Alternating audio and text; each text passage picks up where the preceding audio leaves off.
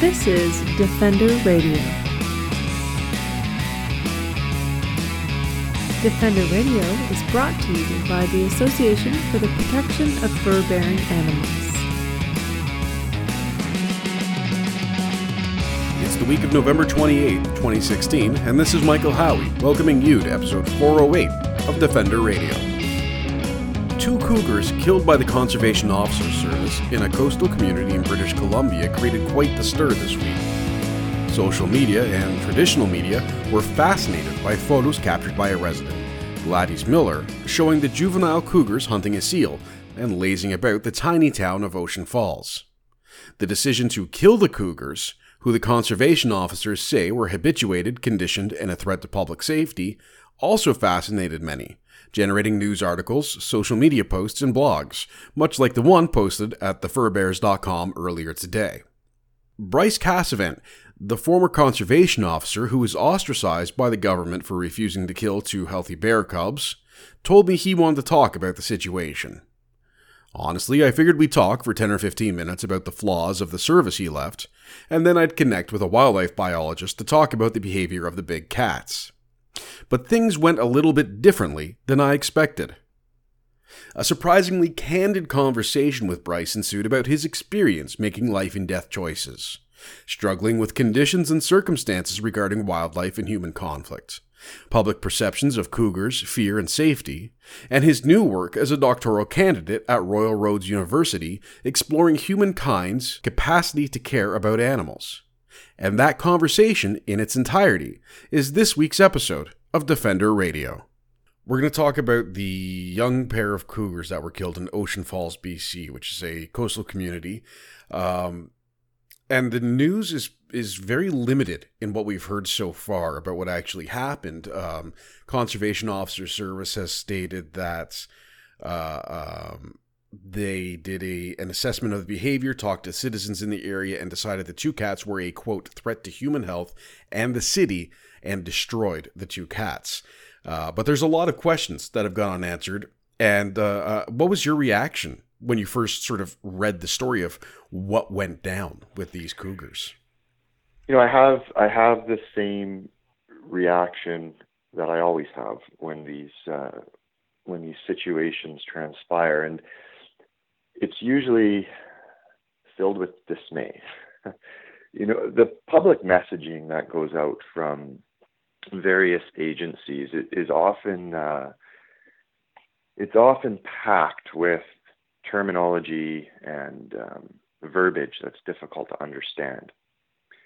And this public safety terminology um, is that's continually used within a wide variety of human conflict situations is is what I pick up on, and and I'm always I'm always dismayed when when I hear this uh, this projected messaging that's always filled with with public fear. It's promoting public fear is the way I see it.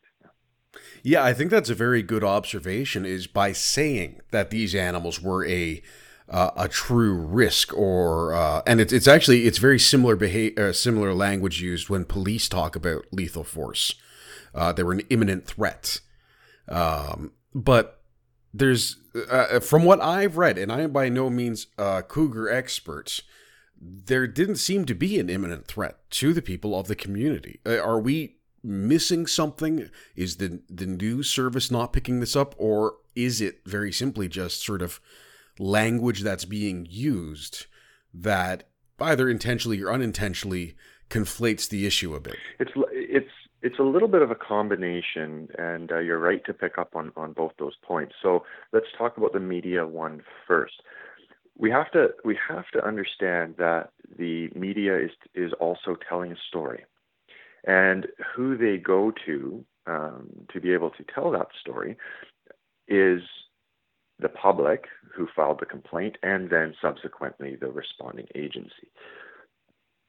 There are other media outlets um, that sometimes go to uh, academia or other wildlife experts to get a balanced opinion. But when we have these public safety situations, that doesn't always happen because we're not talking about a, we're not talking about a, a journalist who is actively seeking out a scientific explanation for an animal's behavior.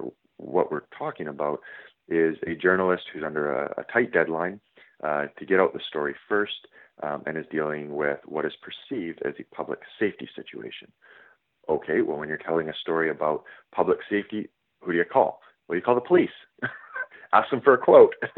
you call the public who filed a complaint, and it, and it's no different in these wildlife situations. When when we have a public safety perceived threat, you go to the person who's feeling afraid, you go to the responding agency, and then you're on to the next story. What gets missed in that is the language that's being used and being picked up on and being reported on. Uh, you know, what is printed in the public realm is what is said. So if a member of the public says, I feel afraid, and then the responding officer says, they should be afraid, then that's what gets printed. And that very much starts and continues a cycle of fear of a lot of animals. And that's something I've, uh, as a former journalist, I, I, have written and talked about. Um, my area of interest has always been coyotes here in Ontario, but uh, it is very similar. It's um, you should be afraid. I am afraid. Then we've got to do something about it. But a lot of questions don't get followed up on. Um, and I, I guess I, I first want to ask before we kind of get into some of those unasked and unanswered questions. Are cougars who are behaving this way in your in your experience an actual threat to a community? So I've, um, as a former BC conservation officer, um, I've landed uh, on both sides of this fence. Uh, I have uh, euthanized animals that um, I felt at the time were were actually posing a threat to to humans. And I have also hazed animals out of the community where there wasn't any evidence to to support um, a public safety risk. I draw the line at stalking behavior. This is this is my personal opinion. I'll, I'll get into why in a second, but I draw the line at stalking behavior. So in my in my case, as a as a former conservation officer, where I have euthanized a cougar, is where it's displayed stalking behavior and, and usually towards uh, school children. So, in the community that I lived in in northern Vancouver Island, um, there is a very rural community, and uh, there are a lot of cougars that come in and out of the community. And usually they're just passing through the green spaces that the community is built around. The odd time, um, you know, a couple times over the few years that I was there, you know, you, I, I have had reports of a of a cougar following children to school, or following children home from school, um, displaying stalking behavior. You know, where where the cougar would be described as uh, crouching, ears back, uh, hunched hindquarters, growling, swatting. These are these are aggressive. Um, I think any anyone, even without any training, could say that is that is an a, a, aggressive display of behavior. Um, does that mean they pose a threat? It's hard to say, and and even even in my own reflection, um, I don't know that I, I I can never tell you 100% that I always made the right decision. Um, for the purposes of, of human safety, I would say I erred on the side of caution for the purpose of protecting children that described the animal's behavior in that way to me. But did I actually truly know the animal's behavior? In some cases, there's no, there is no way to truly know.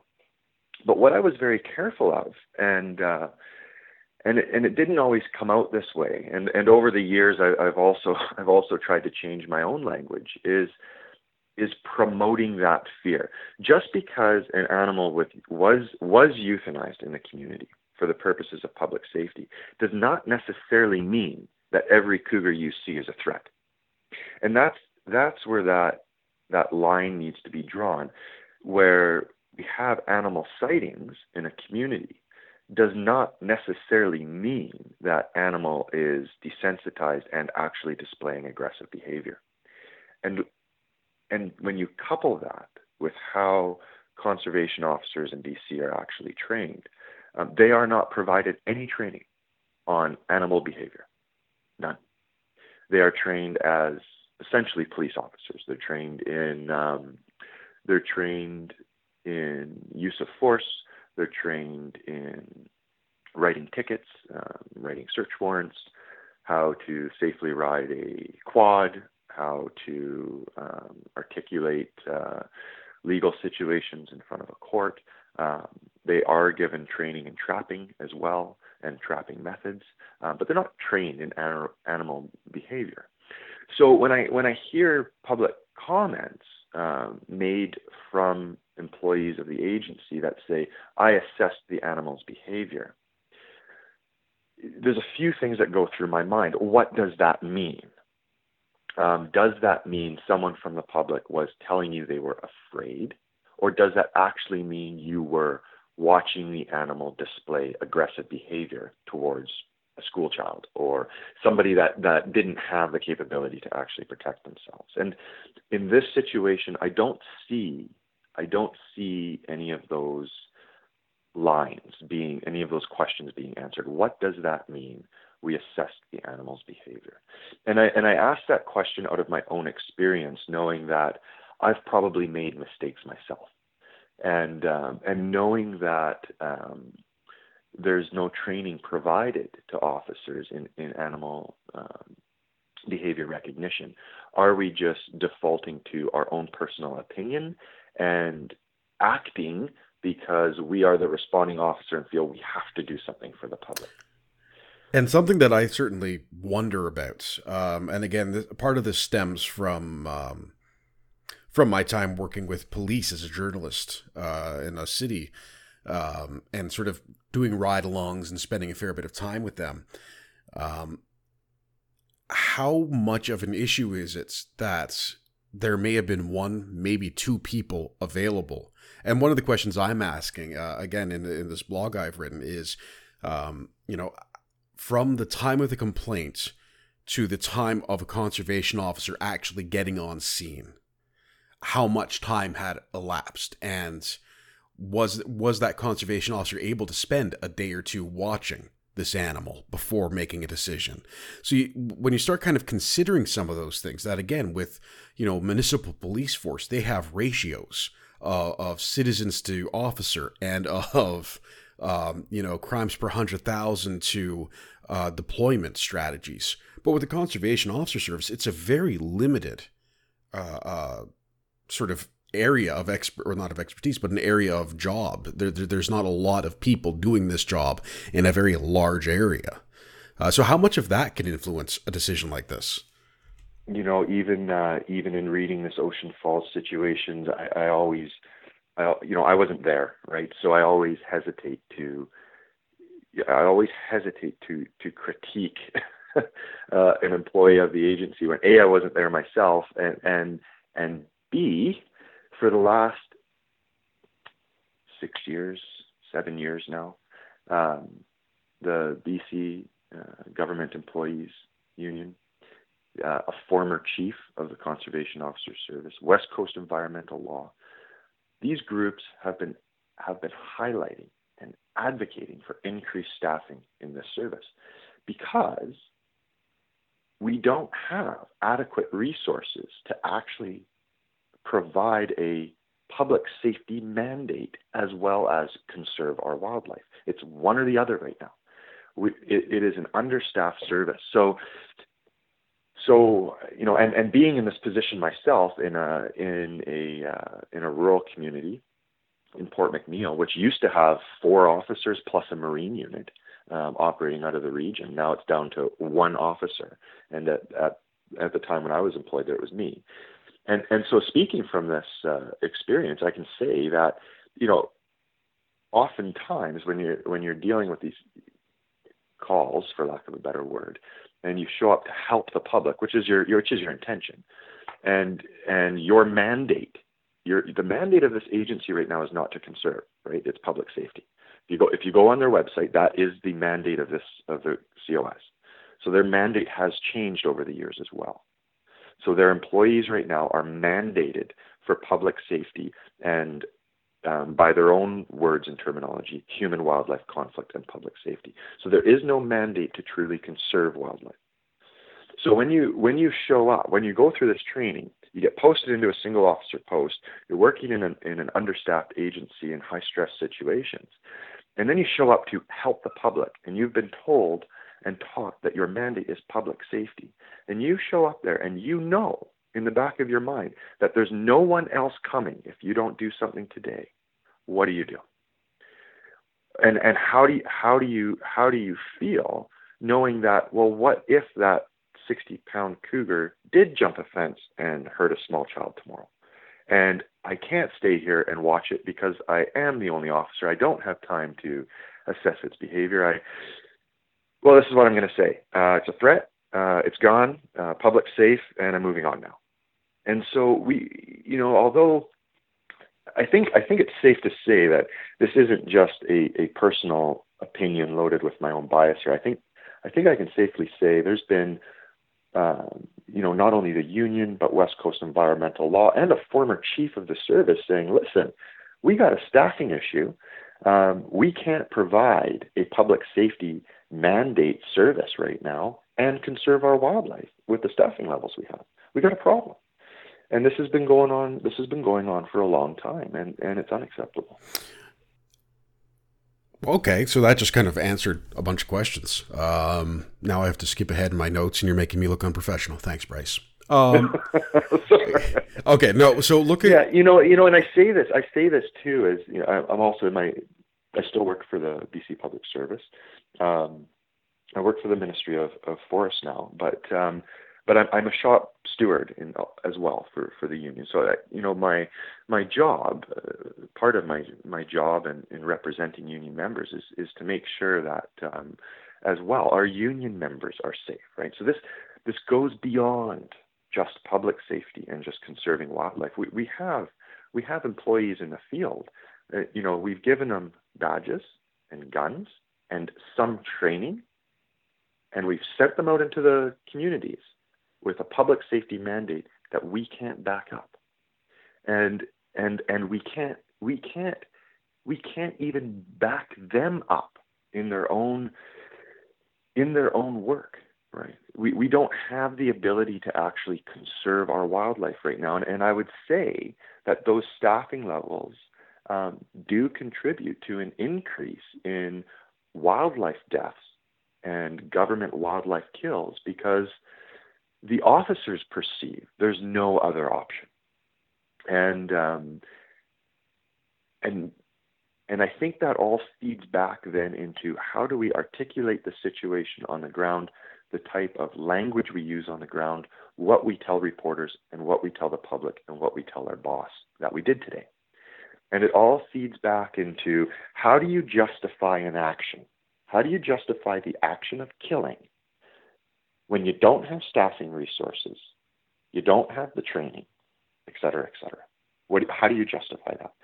Somebody was in danger, therefore I acted in good faith. That's really the only answer. And so I think I think I think when when we break it down that way, um, that answer wouldn't be acceptable to the public, nor nor probably uh, the government or the union. Um, if we had adequate staffing resources, if we had um, good training for uh, animal, animal behavior assessments, and we actually had a mandate to conserve our wildlife, these answers wouldn't be acceptable in the public realm anymore. But we don't have that situation, and so and so all these other factors start coming into play where that becomes the justification for the action of killing wildlife um, for public safety reasons. And it really feels like an impossible situation because it's, you know, I sit here uh, behind my desk in a city on the other side of the country, um, reading all the all of the available public information on this incident, and I come up with five questions, and that they're in my blog, um, and we can kind of go through those quickly. But um, it's another to consider that you're right. There is someone standing alone, very much alone, being told you have to protect this community. This animal may or may not be a threat. You don't have the necessary training to know, but you have a responsibility still. Um, and we know that the Conservation Officer Service is now requ- is no longer allowed to relocate cougars. That's just no longer an option.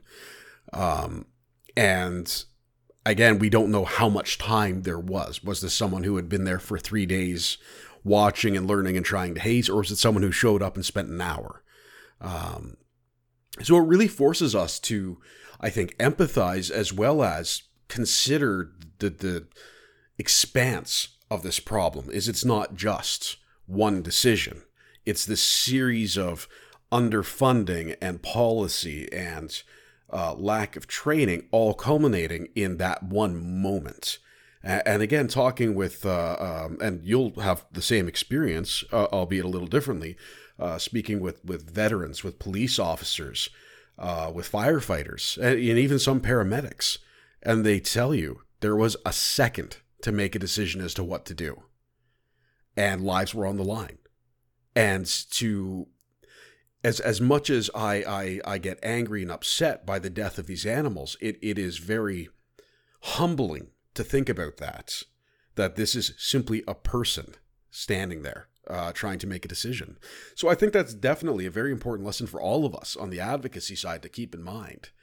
Um, and it's certainly something I uh, I'm glad you brought up. And uh, now I, I, do want to go over these questions I had though. Yeah, um, and, and let me and, let me just pick up on one thing before before we move on. There, you know, it's um, I, I do also draw the line on that use of force um, concept when we relate it to police. You know, here.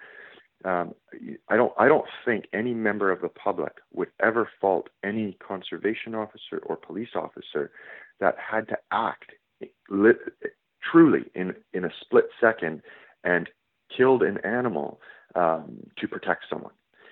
But that's not always what we're talking about, right? We are talking about situations where there could be alternative alternative actions taken, like in this situation, where we could try to trap, we could try to haze, we could try to um, take alternative actions because of the time frames we're dealing with. But we have to remember that often the time frame is shortened not because the officer has to act quickly in the interests of public safety, but because he's either being ordered to or doesn't have the training or the staffing resources are not available for him to take an alternative action. And so it's not necessarily a matter of I have to act in a split second to save somebody. With a lot of these wildlife situations, we have the time frames to do something else but it's the it's the other external pressures like staffing levels, being ordered to kill an animal, um, your own training, your own bias and opinion that come mm-hmm. into play.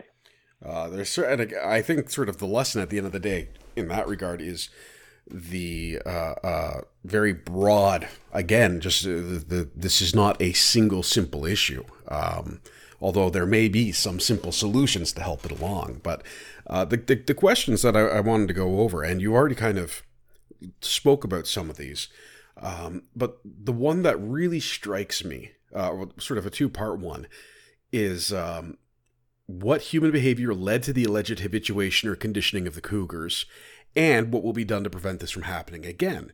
So the the in the article by the CBC, it's made very clear by the COS that they believe these cougars were habituated and conditioned, but that doesn't happen without human influence.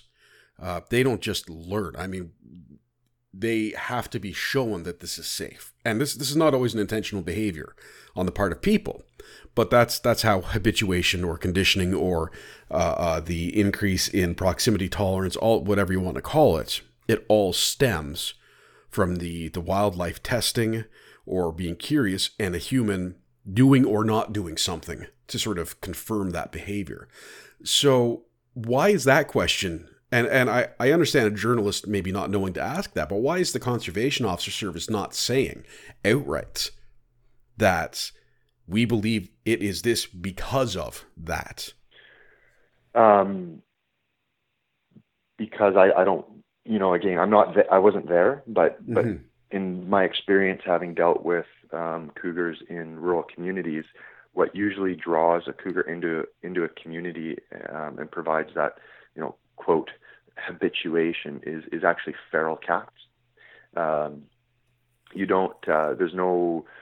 There's no uh, and children uh, as, as well. So small small children, feral cats, things things like this is, is what would draw a cougar into a, a small community like Ocean Falls. But here, here, um, I, didn't hear any of that in, in the comments made from the service or the media or the public. What I saw was a picture with a seal on a wharf. Well, I don't I don't know that that's habituation. There may have been uh, there may have been a few cougars that were successful in hunting in a rural environment and became comfortable because their kill was still there. Yeah. I don't think I don't I don't know that that amounts to habituation. I think that amounts to um, protecting a kill site, uh, which is normal cougar behavior. Well, yeah, so, I mean that's like if someone tries to take a sandwich off my plates, uh, um, I'm going to slap their hand and or uh, make a new sandwich, and they can't make a new seal. So, uh, and I did read there was one comment from a resident saying it looks like he was protecting it, and my I just like, of course he is. Like that's an amazing Thanksgiving meal for a cougar. Yeah, and and and again, um, so in my situation, I had a similar um, I had a similar situation with a um, a mother cougar and uh, and two kittens. Uh, you'll notice in my language here as I'm speaking with you, I, I don't refer to them as cats. Um, mm-hmm. I also I also don't refer to um, I don't refer to uh, removing or destroying, or uh, you know, I, I, I, refer to them as cougars um, or mountain lions. That's what they are, um, and and I do that purposely because I think when we when we call when we call them cats, it, there's there's something less than right in in our mind, um, in the public's mind, they are they're uh, a, a, small animal They're something less than wildlife, less than what they actually are. So um, I do I do try to refer to them as, as cougars. And um, if we are uh, going to talk about killing the animal, then I'll, then I will say that I will I will call it for what it is. We're talking about killing a cougar because it was protecting its um, meal, its kill site, right? And so I try to I try to correct my own language as well to make sure that the messaging is correct in, in what we're talking about. So so here, um, yeah, I don't know um, that we can say um, the Cougars were habituated, and and I, in my situation, I had something similar with a mo- with a mother cougar and two kittens, but it was fish, not a seal, and uh, it was in a, an urban environment with some green space uh, towards the back of where these houses were, and um, I, I did shoot them with rubber bullets, and I removed the uh, the fish that was there, and um, and I brought it into the bush quite a ways away from from the houses. They never came back. So um, you know that, and uh, and my instruction was to kill them. So this was this was before my my bear cub situation, but uh, but uh, so you know this. Um, this concept of of hazing is uh, is there, and the tools are there to to haze um, animals and wildlife like cougars. It's it's often not an action that's taken though because of the perception of um, a risk to public safety. And I say perception because you, you just can never truly know. Yeah. So, um, and again, when we talk about all the other factors that we've we've spoken about before, it, it you end up with a, a, single officer on the ground trying to figure it out, and he's got to, you know, he's got to he's got to make a decision, and um, and again, the officer's own experience, comfort levels, and um, and bias and worldviews, all that comes into play, right? So, when we then look at this, I mean and this, I think, there's two parts to this story. One is the the obvious photos uh, from a resident, which are really remarkable. They're wonderful photos to see um, of these uh, young cougars uh, chasing, playing with their their food, etc. Um, it's it's sort of a once in a lifetime opportunity for them in many ways, um, and sort of that made the story more interesting, which is why we're talking about it today. But this is something that is repeated regularly. And as you said, there are sometimes opportunities where you say, well, what actually caused this problem? In in the story you told, it was that there was a resource made available, and by removing that resource or managing that resource, the conflict was removed. To me, that would be the most cost effective way of dealing with this because by removing the two cougars in the uh, uh, Ocean Falls situation, the actual attractants have not been managed at all. The, the reason that they were there has in no way been influenced. So it's entirely reasonable to think this could happen again. So, how do we, the public, uh, the advocates, try and push that as part of the required agenda?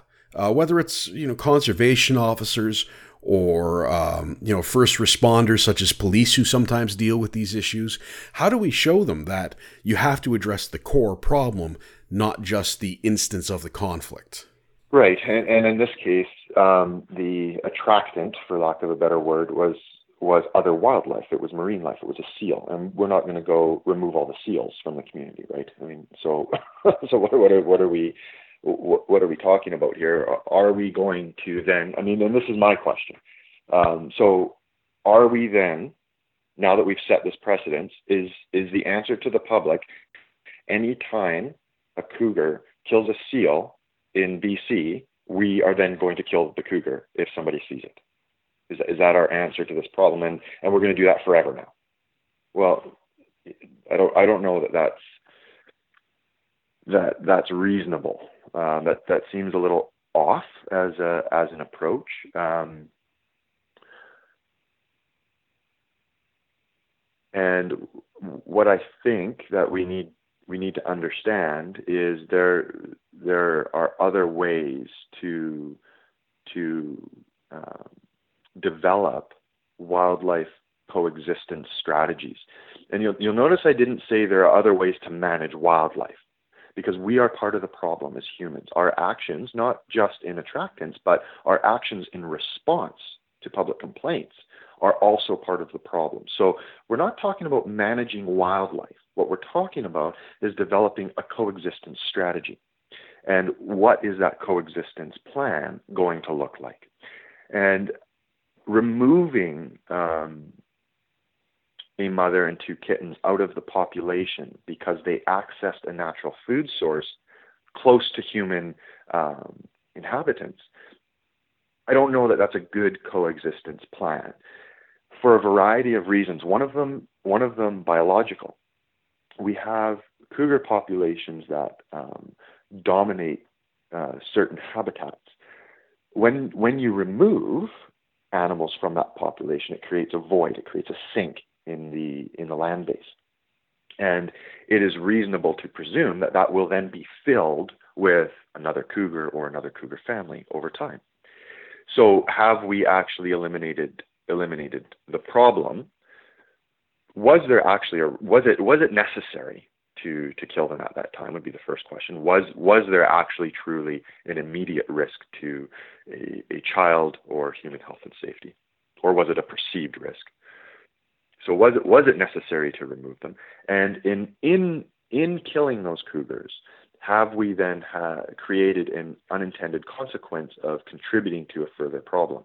Have we set ourselves up to act this way as humans for the rest of time? Are we is is there now a public expectation that every time you see a cougar in your community, you should be afraid and we will be there to kill it for you? Is is that what we're saying? and and how do we how do we and if so how do we correct that and um, i would suggest that that starts with uh, some of our language we need to realize that we're not managing wildlife we're also managing humans and we need to start referring to these plans and and response um, response timeframes and response strategies uh, by government to public concerns we need to start looking at, at this as a coexistence uh, plan and coexistence strategy. Uh, we do need to provide education uh, to the public and our officers as well, police included. Um, and we need to look at this more as uh, this this is an action that we can control. We we might not be able to control the cougar's behavior, but we can control our own behavior. And that is where the leverage point truly lies, is in human action and human behavior. And if we can start wrapping our mind around public education and coexistence planning and not, not setting precedents for killing every time there's a sighting, but rather education and awareness and coexistence, um, then I think we're we can start paving a pathway a pathway forward. And I'm not saying I'm not saying that there will never be a time in the future where wildlife needs to be killed for the purposes of public safety. That's not what I'm saying. But what I'm saying is we're too far to one side of that spectrum and we've lost our balance. And we no longer look at situations from a coexistence and species conservation standpoint. And that's the problem. Well, and I think something that needs to be addressed too in some of the the conversation about this is that much of what we currently have as policy is stemmed from game management, uh, w- which is the old fashioned way of managing wildlife to ensure an ongoing supply for consumption. Um, and what we now know about ecology kind of outweighs all of that, but there is still this attitude.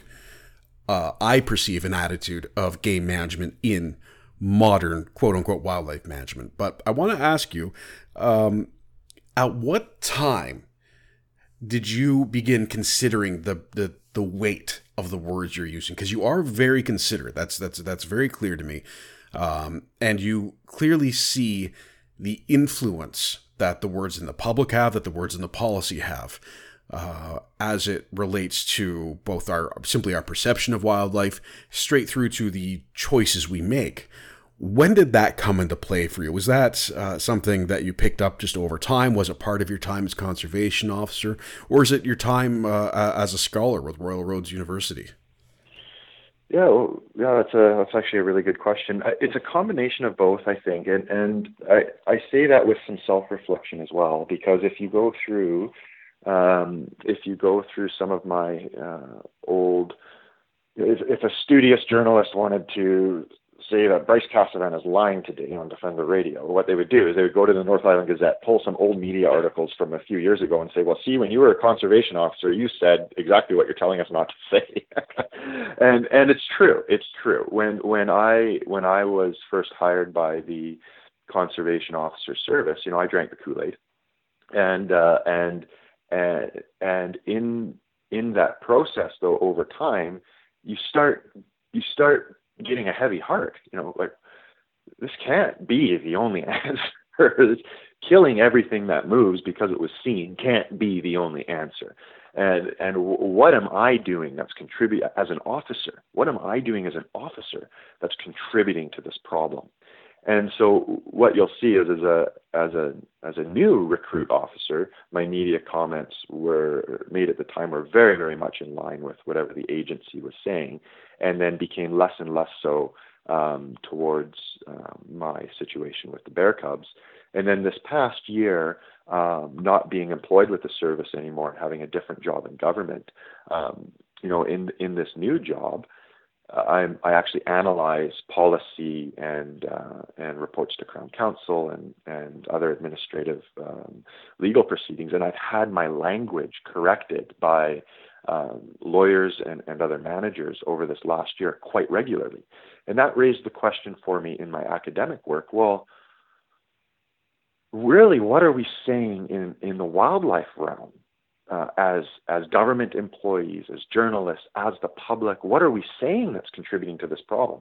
If I'm writing a, a, a forestry report and I'm this wrong in my language talking about trees, how wrong am I talking about wildlife? And so this this last year has really been a reflection on language and and the messaging and the image that we project to the public and what the public then digests as true. And and I think we end up in a situation where over time what we say as figures of authority becomes true in the public mind. And that's not necessarily right.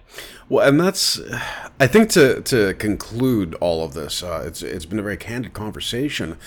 Um you it, and I don't mean to to inflate your ego, but you're a very insightful person, and I think a lot of people may not recognize that in, in, some of your immediate clips, but we can blame that on the the 24 hour news cycle and traditional media. Uh, but here at Defender Radio, we like to give people an opportunity to talk because we are morally superior. Anyway, um, well, no, you know, you, this, this, raises a good question, Mike. So here's here would be my question back to yourself and your listeners, and to uh, probably some studious. Uh, uh, uh, politicians or, or, or managers are going to try to find something wrong in what I said today is here's my question back. Okay, so now that we've recognized this, what are the counter sound bites?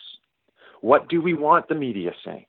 How do we figure out, you know, we can't have an hour long discussion with a journalist who has a deadline. It's not it's not reasonable to assume that. So my question back to yourself and your listeners is, all right, what are the counter sound bites, people? How how do we change this language to help out our our fellow journalists, to help out with public education? What are our counter sound bites?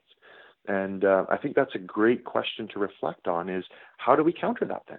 What are, what are the sound bites that we can use that starts reshaping this problem into coexistence planning versus true um, sort of, as you've mentioned, game orientated uh, wildlife management?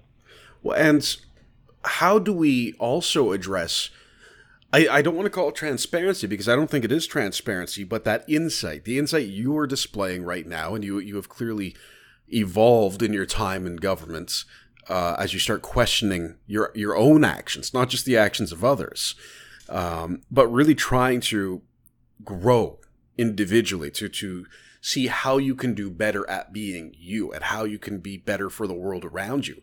How do we try and foster that conversation? Do you think? Well, I, th- I, think you know one of the this is uh, I'm going to stray now um, away from my government employment and just talk about my work uh, with Royal Roads University. But this is one of the things that I, I am looking at is um, is what I'm calling uh, a capacity to care.